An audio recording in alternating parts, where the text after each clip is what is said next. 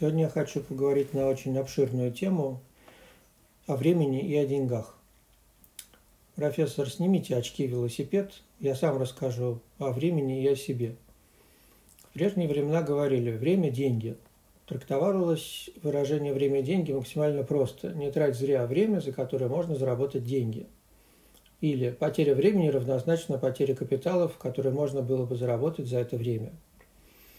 Сейчас это выражение только отчасти справедливо. Люди по-разному относятся к деньгам и к своему времени, и для многих деньги важнее. Это ошибка. Приведем пример. Если у вас обеденный перерыв длится один час, и вам нужно успеть за этот перерыв сбегать в Сбербанк, но там очередь, и вам не успеть. Если бы вам предложили заплатить 2500 рублей за то, чтобы перескочить сразу в начало очереди и не стоять в хвосте – если вы зарабатываете в час 5 тысяч, то имеет смысл согласиться. Если вы зарабатываете 1000 рублей в час, лучше постоять в очереди. Ну, вот мой самый любимый фильм «Братьев Коинов» – это «Blood Simple», «Просто кровь», снятый в 1984 году.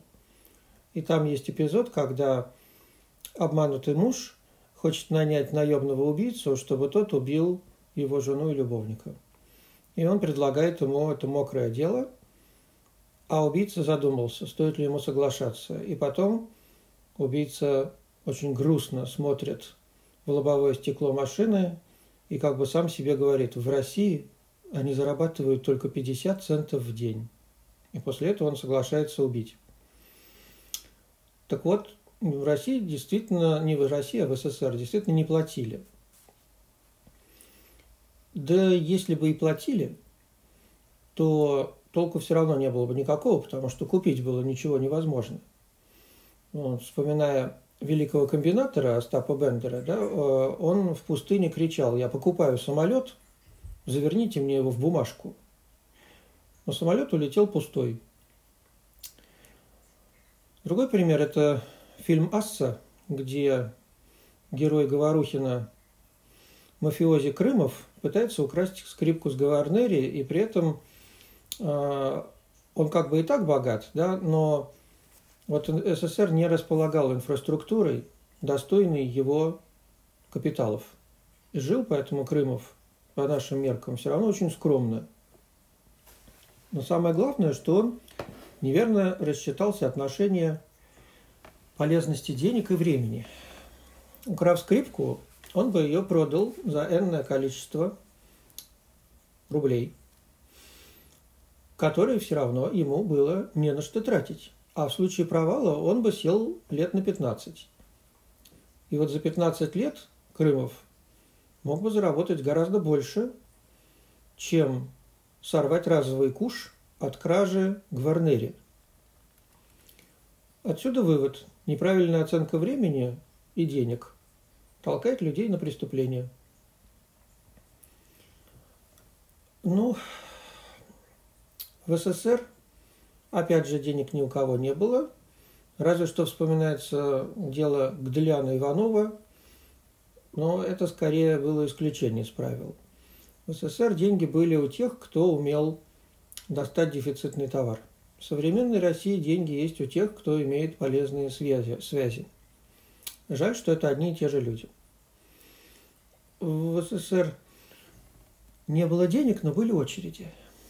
СССР был страной очередей. Была очередь на машину, очередь э, кооперативная квартира, там очередь из ветеранов, э, очередь за сапогами, за сметаной и так далее. Вся страна стояла в очередях и теряла время, но заработать в это время все равно было невозможно. Так что страна просто убивала время и лишала себя прогресса. Неэффективно тратила время. Заработать было нельзя, но можно было что-то все-таки создать или изобрести. А на Западе был мем. А, картинка, на которой нарисован каравай хлеба и написано «Капитализм. Хлеб ждет тебя».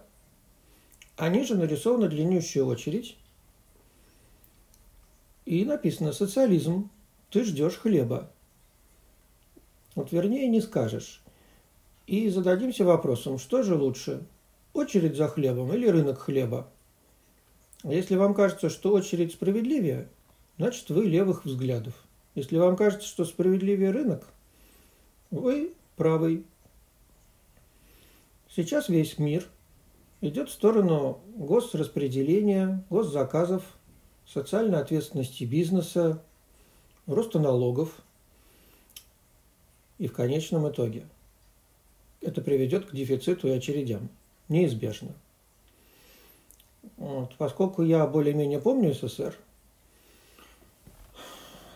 с одной стороны, не привыкать, а с другой стороны, обидно возвратиться вспять. Потому что все-таки я, конечно, надеялся, что после распада СССР поживу в рыночных условиях. А чем хороши рыночные условия? В рыночных условиях нет необходимости ходить на ненавистную тебе работу. А у меня был такой опыт только что. В рыночных условиях нет очередей. Человек сам себе хозяин. Человек не тратит свое время зря. Человек свое время бережет. Или, по крайней мере, берет от жизни максимум. Потому что деньги человечество печатает. А вот времени у человека в обрез. И, цитируя Булгакова, можно сказать, да, человек смертен – но это было бы еще полбеды. Плохо то, что он иногда внезапно смертен. Вот в чем фокус. Поэтому люди, у которых есть деньги, беспокоятся не о деньгах. Они беспокоятся о времени. Время поистине бесценно, его не напечатаешь. Это не значит, что я постоянно думаю как мне эффективно прожить этот день, что я продуктивно трачу свое время. Например, сейчас я записываю этот клип совершенно бесплатно, никто мне не платит, не заплатит, спасибо не скажет. А времени я на него потратил. Но есть другая полезность. Я получил удовольствие от его записывания. И когда я умру, мои дети смогут меня увидеть на YouTube. Ну, если вас интересует более глубокое погружение в тему о бренности всего сущего, о жизни и о смерти, в частности, меня одно время интересовало именно вопросы смерти, я очень советую почитать Шопенгауэра,